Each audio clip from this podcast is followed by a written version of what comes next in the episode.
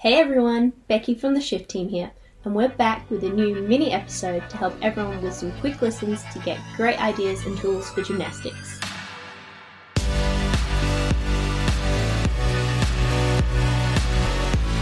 How to master mental blocks. In this week's mini podcast episode is all about advice for gymnasts, coaches, and parents on overcoming fears, mental blocks, and competition preparation, coming from not one, but three gymnastics experts Ascend Gymnastics team coaches Sarah Korngold, Cale Robinson, and licensed mental health and national certified counselor Rebecca Grady.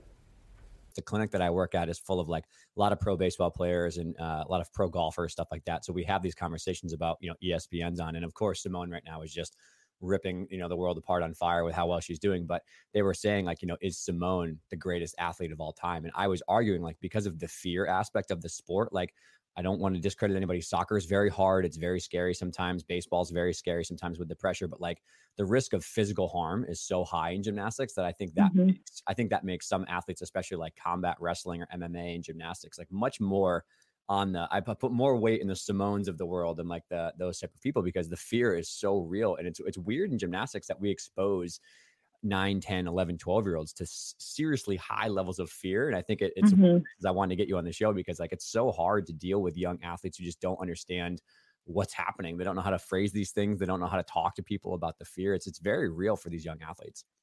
Oh yeah and the coaches you know has such a major role in their lives because they're like seen as coaches like someone they really look up to mm-hmm. and if it's not a safe trusting environment for them they are never going to say anything Mm. So we need, you know, we need to have that space for them that they feel safe enough to come up to us and share, you know, their concerns, talk about like, because a lot of kids don't understand what emotions really are. Sure. You know, their emotional vocabulary is not very developed. So sometimes they need that time to um, explore what's going on in their mind, explore what they're feeling, like play with you back and forth on words, like trying to figure out exactly what it is because they don't know what it is. Right. But if you don't give them that opportunity to kind of explore those words and try to figure out what's going on with them, then you know they aren't going to ever figure it out. One, and mm. then they're not going to have um, they're not going to have that strength, that courage, that confidence to continue on and to do harder skills.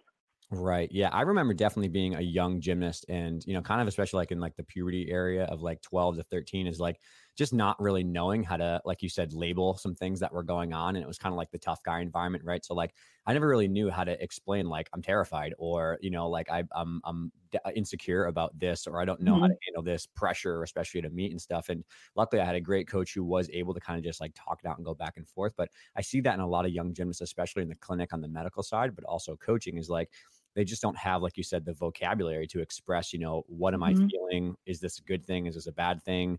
I don't know how to like say it in a way that makes me feel so i'm actually expressing what i what i have going on inside me. So i mean you're, you're working now as a, a clinical mental health counselor with a lot of gymnasts. Is that something you see also too? Is there just like you have to like pry it out of them to like get them yes. feeling what's going on there yeah, so a lot of what I do, especially at the beginning, is trying to give them those words. We talk about those words, what they mean, mm. and you know, what situations could you experience these types of feelings like jealousy, embarrassment, anger, anxiety, fear. So, like all those words, um, if I give them examples and be like, "What do you think this child is feeling in this, you know, this scenario?" Like, is that anxiety for them? And then they're like oh that is anxiety and that's something you know i've experienced. So yeah we discuss the words what they mean what we can put them in what kind of situations and then how we can use those you know to describe ourselves later on yeah. And do you find that there's a link between some of the things I think coaches and parents see on the surface level that are really hard to deal with, right? So, like mental blocks or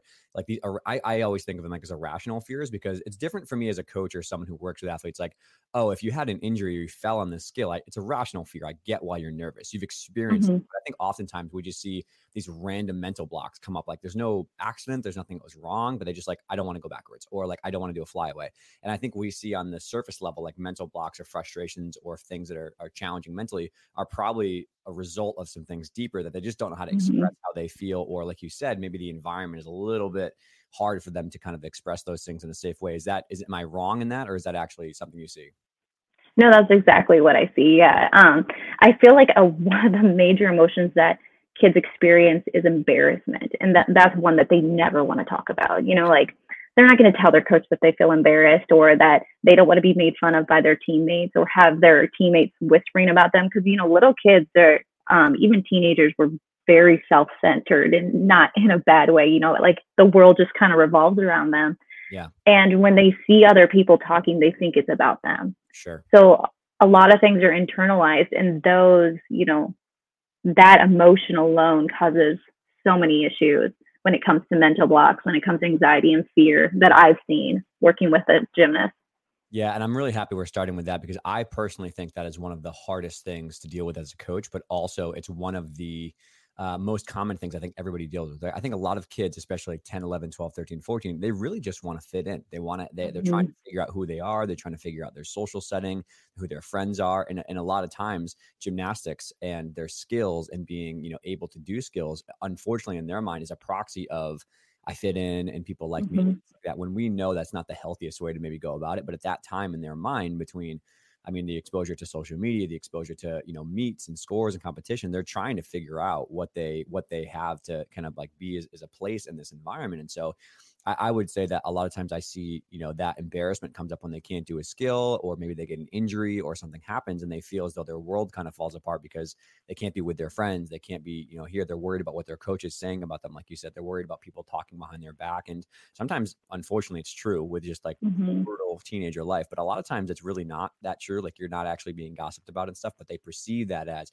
oh my God, everyone's talking about me or like, oh my God, it's just so embarrassing and stuff like that. So from your experiences working with, with uh, gymnasts who kind maybe have that problems, I guess what are the situations that you hear about that are pretty common scenarios like uh, that are that are coming up with people that have worries for it? Oh yeah. So um, one that you know, like I've kind of recently been working with is like the if you get scared on an event, you know, a lot of little kids want to cry. And they're like, but I can't cry because if I cry, other people are going to make fun of me because I'm crying. And they're like, why are they crying? This is ridiculous. Yeah. So um, they, with the embarrassment, you know, they're just they're kind of trying to change where they're going with their skills because they're like, I'm not going to do a skill that's going to scare me because I don't want to cry in front of my teammates. I don't want them talking about me.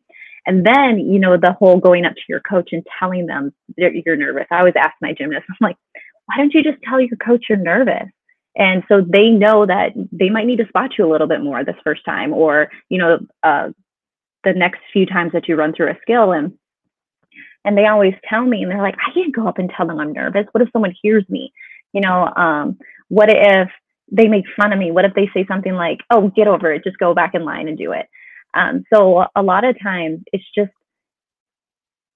it you know it's a perception of what people think, but it's really what people are doing too that makes them feel like they can't do their skills or you know they don't feel um, respected or they don't feel included yeah when it within the gym Totally. And I, am really happy. This is by far and away, I think one of the biggest problems culturally we still have as a, as a sport is the the like you said the fear of talking to coaches or parents about something going on whether it's a mental block whether it's the start of pain whether it's you know just being you know overall overwhelmed or something like that and i think i want to first start on the not commonly talked about situation which is great coaches doing everything right they have a great gym mm-hmm. great communication and so there's so many great coaches out there that are amazing but unfortunately the gym is still for some reason does not feel I can talk about. Like I can't tell you how many people I have in the um, clinic for injuries, and I'm like, when did your back start hurting? They were like, oh, two months ago. I'm like, well, why didn't you tell your coach? They're like, oh, I can't do that. I, I can't tell my coach. Like they're gonna think I'm a wuss. They're gonna make fun of me. They're gonna like, you know, yell at me or something like that. I'm like, I don't think so. Like I know your coach, and I'm pretty sure I've never seen him or her yell at someone for their back being sore. So I guess mm-hmm. from the mm-hmm. first perspective of like the, the gym is, is great, the culture is great, the coaches are great, but the kids are just not speaking up. I know a lot of coaches who are frustrated with that. What are the either the tools or strategies that maybe like the coaches can do to foster more communication about, hey, it's okay mm-hmm. to tell me if your back hurts, it's okay to tell me if you're scared. We can work on this because I think a lot of coaches are stuck in that situation. It's very frustrating. Right. Yeah. No, I completely agree. And, you know, one of the first things that I think is important is our nonverbal communication because we talk about communication so much. We're like, oh, we need to communicate. But a lot of times we don't talk about exactly how we're supposed to do that. Mm. And I think one of the important things is nonverbal communication and what we're putting off. So, um, what is our body language? You know, when we're, um, when we're in the gym what are our mannerisms like what are our facial expressions like all that stuff's so important for making us approachable when you know, our athletes want to come and tell us something. If if we are standing in the corner of our gym and our arms are crossed and we're kind of have this like furrowed brow kind of thing going on, um, that's not very approachable, right? Especially for a little kid. Like we are like, oh, well, that's just my normal facial expression. But when it comes to children, that can be scary. And they're like, oh gosh, um, my coach is in a bad mood. I can't go talk to him now. That's scary. So um, just kind of reassessing how you are in the gym. Do you put yourself in a position where your uh, you know your athletes can approach you? Do you have like are you inviting to them? And when you're listening to them, are you actually listening to them or are you watching other athletes on other events? So like if you are watching someone, it's good to just tell them be like, hey, I need to watch, you know, um, this other girl finish this beam routine. Yeah. And then I'll talk to you. Just give me one second. And then if it's a child, you want to get down on their level. And I think that's a really big important thing because, you know, if you're standing up, it kind of makes them feel like there's this hierarchy and mm. they're not as likely to share information with you. So if you get down on their level and you look them in the eye and you actually pay attention to them when they're speaking to you, I think that makes a big difference because mm. we're showing that we're available and we're there for them. Yeah, that's very important. I couldn't agree more. I think I can definitely think back to some facepalm moments when my either like you know frustration or something else had nothing to do with the gym right it had nothing to do mm-hmm. with i was working with i just like came from my other job and i had a rough day and i had paperwork and traffic and i was just like oh man this is like i'm just running around and my vibe was definitely not dave's probably in a yeah. we could probably talk to dave you know it's probably not like that so i think that's important coaches and parents too like I'm, I'm not a parent i don't you know have wife or kids but i'm empathetic to parents because man you got a little kid who's like, you know, a, another younger brother who's running around and you're trying to get to the gym and you're trying this. And, you know, maybe the, the young girl is trying to say something to her mom or dad before they go to the gym that they really want to get expressed, like, you know, my back hurts or I'm nervous about this or something went on. And they're just so busy running around that they don't really have that time to, to be approachable. So I, I do think that's very important to start with the nonverbal stuff.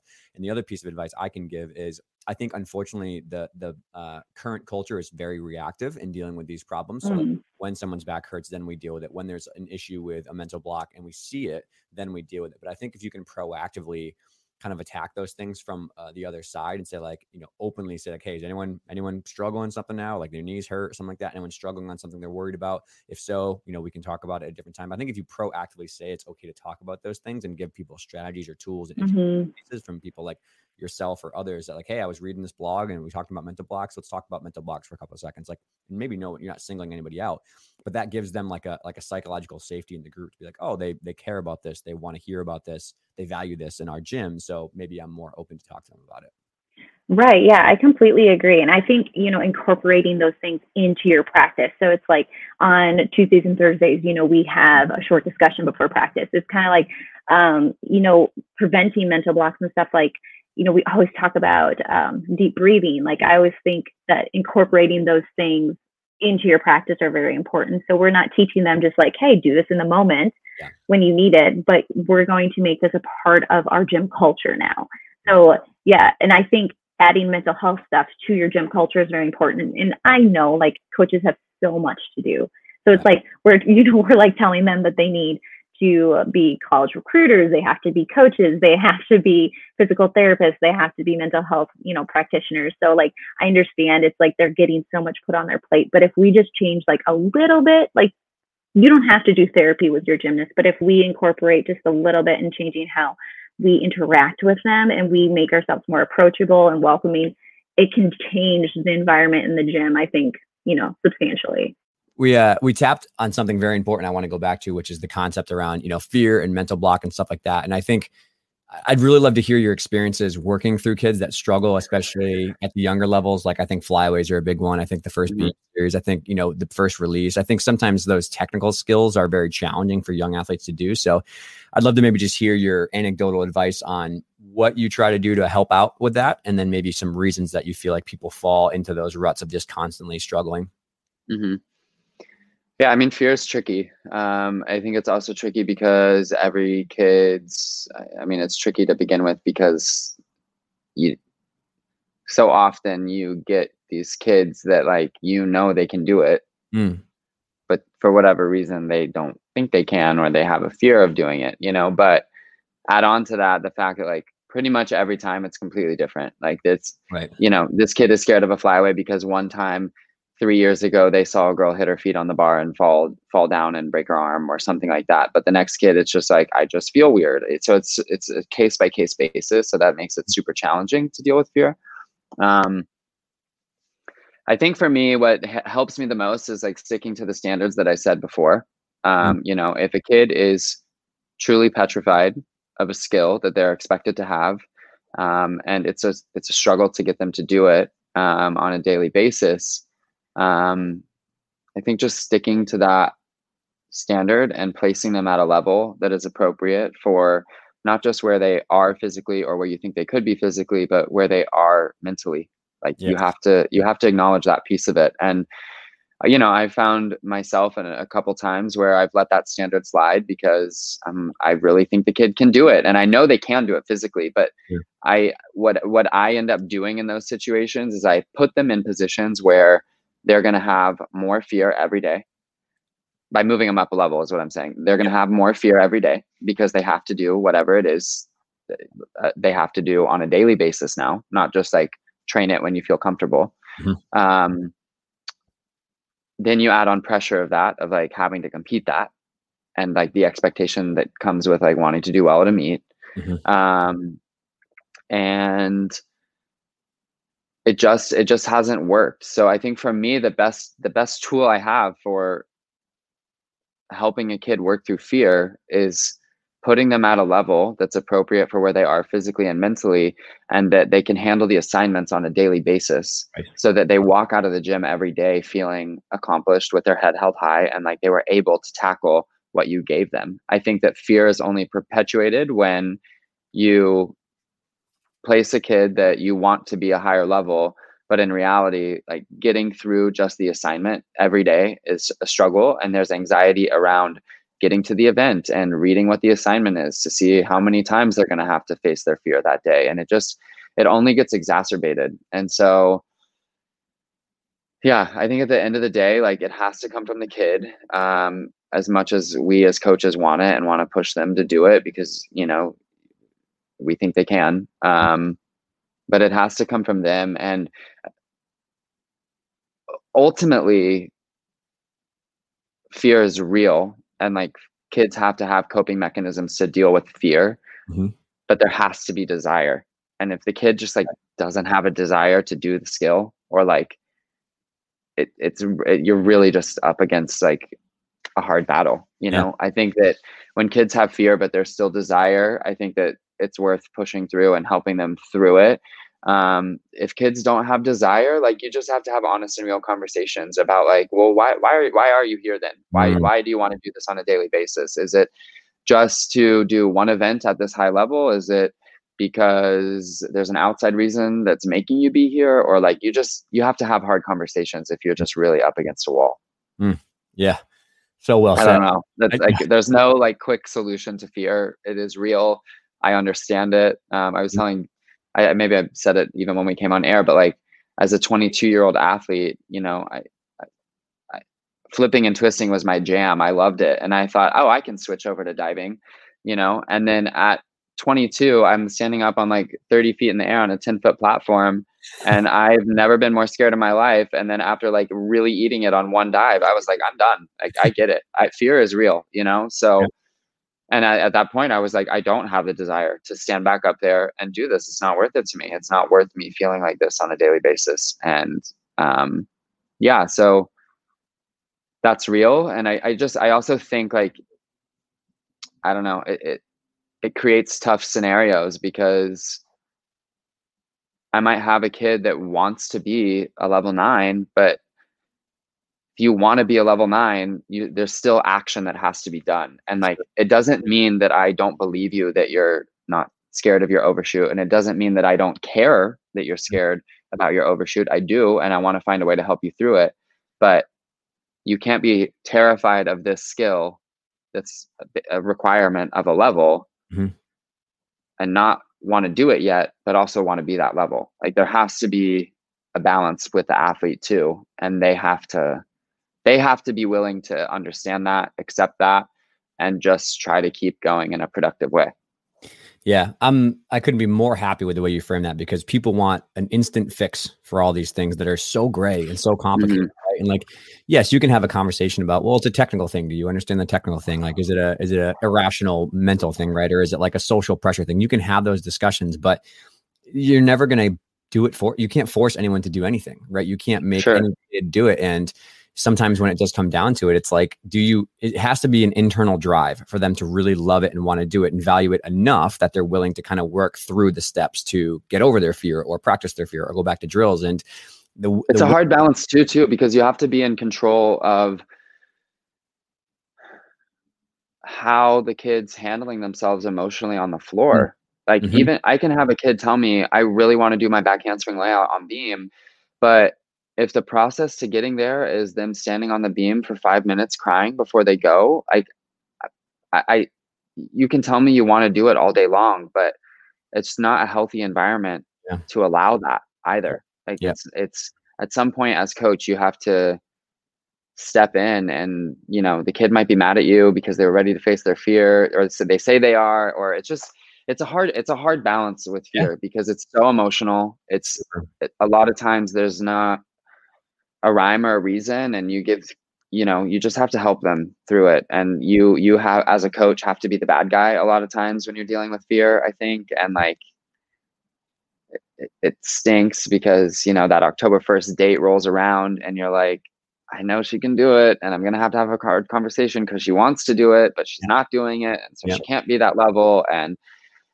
yeah that's where i think objective measures and transparent communication are pivotal and, and you can't you can't let it get to October first and it be a surprise no. to the parents either. It's got to be uh, communicated well in advance of that day so that kids do have the opportunity to mm-hmm. work through it. You know. And and two though, that's also so important is that like you you've said before, and I've heard this from Brett, I've heard this from Nick. Everybody else is like, yes, I want it for you. I want you to do it, but I don't think less of you if you don't move to level nine and do your shoot over. I don't think ill of you. No, not as a human being. No, absolutely exactly. not. But it's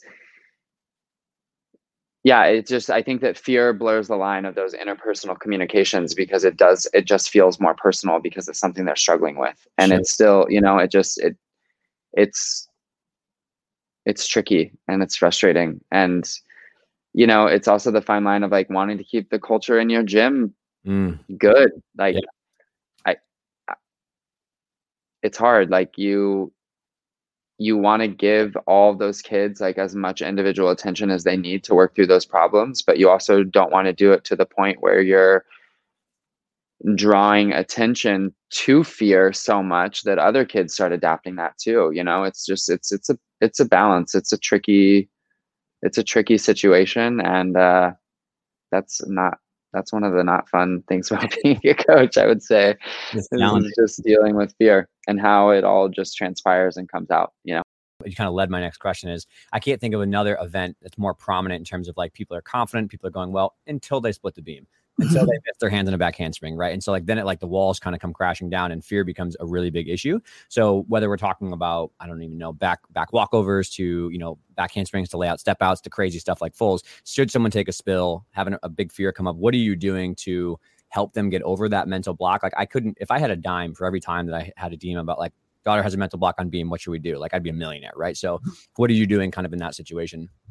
okay so the first step i would be i would ask like okay did you see your hands? Did you see your hands go on the beam? Nine times out of ten no. Well okay like obviously Good you, know, you need to see your hands. And and for a lot of kids that's enough. Oh yeah i didn't look like i'm gonna look at my hands and, and i'm gonna go again. Mm-hmm. okay maybe you got a really bad beam burn. So like yeah i didn't see my hands but i'm not gonna go again sarah. Like good luck. Yeah. so i would put them back on the line they're going to be successful. Put them back on the low beam, they're going to be successful. Um, stack the high beam, they're going to be successful, right? Just break it back down to where they can be. But you have to go where they're going to be successful. If every time, if I'm like, no, just do it, just do it, and she keeps not going, I'm only reinforcing to her, I can't do this, this is hard, I'm scared. And, and you can't do that right? So you've got to take her, and if it's all the way back to the floor, it's all the way back to the floor. And mm-hmm. honestly, I had a kid who ate it on a back handspring, back handspring, and stopped doing back handsprings on the floor. And so we had to take it all the way back to the tumble track, and that's okay. That's okay. And you just reinforce this is normal. Everyone has fears. It happens to everyone. They already feel bad. They already don't feel good about it. So just reinforcing that everybody goes through something like this yeah. and breaking it all the way back down. If it's really, really bad, sometimes just step away from it for a minute. Okay, here's the alternative. This is something else we can do. Let's work for this. And I've never not had a kid come back to that thing. Sure. I've never not had that. Sometimes it's just like, oh, this isn't easier at all. Like this isn't what I thought, and then they choose that, or just having that break from it and and moving on um, lets them get back there. So yeah. yeah, you can't you can't bully them into getting over a fear. They're not being fearful on purpose.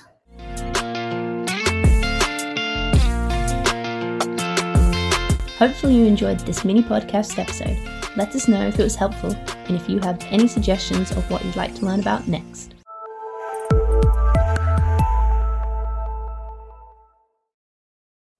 Hey everyone, thanks for listening to that episode. I hope that you really enjoyed it and got a lot of value out of it. I just want to let you know before we sign off here that a couple things we'd love you to do. So one is please just make sure that you rate and review the podcast on iTunes or Spotify or Stitcher, wherever you're listening, because that really does help the episode grow quite a bit. And then second, if you really enjoyed this episode, we would love if you left us a review as well and told us what you liked about it. You know, what information was useful, what things were not useful, would you like to know more about, what guests you want to have on in the future.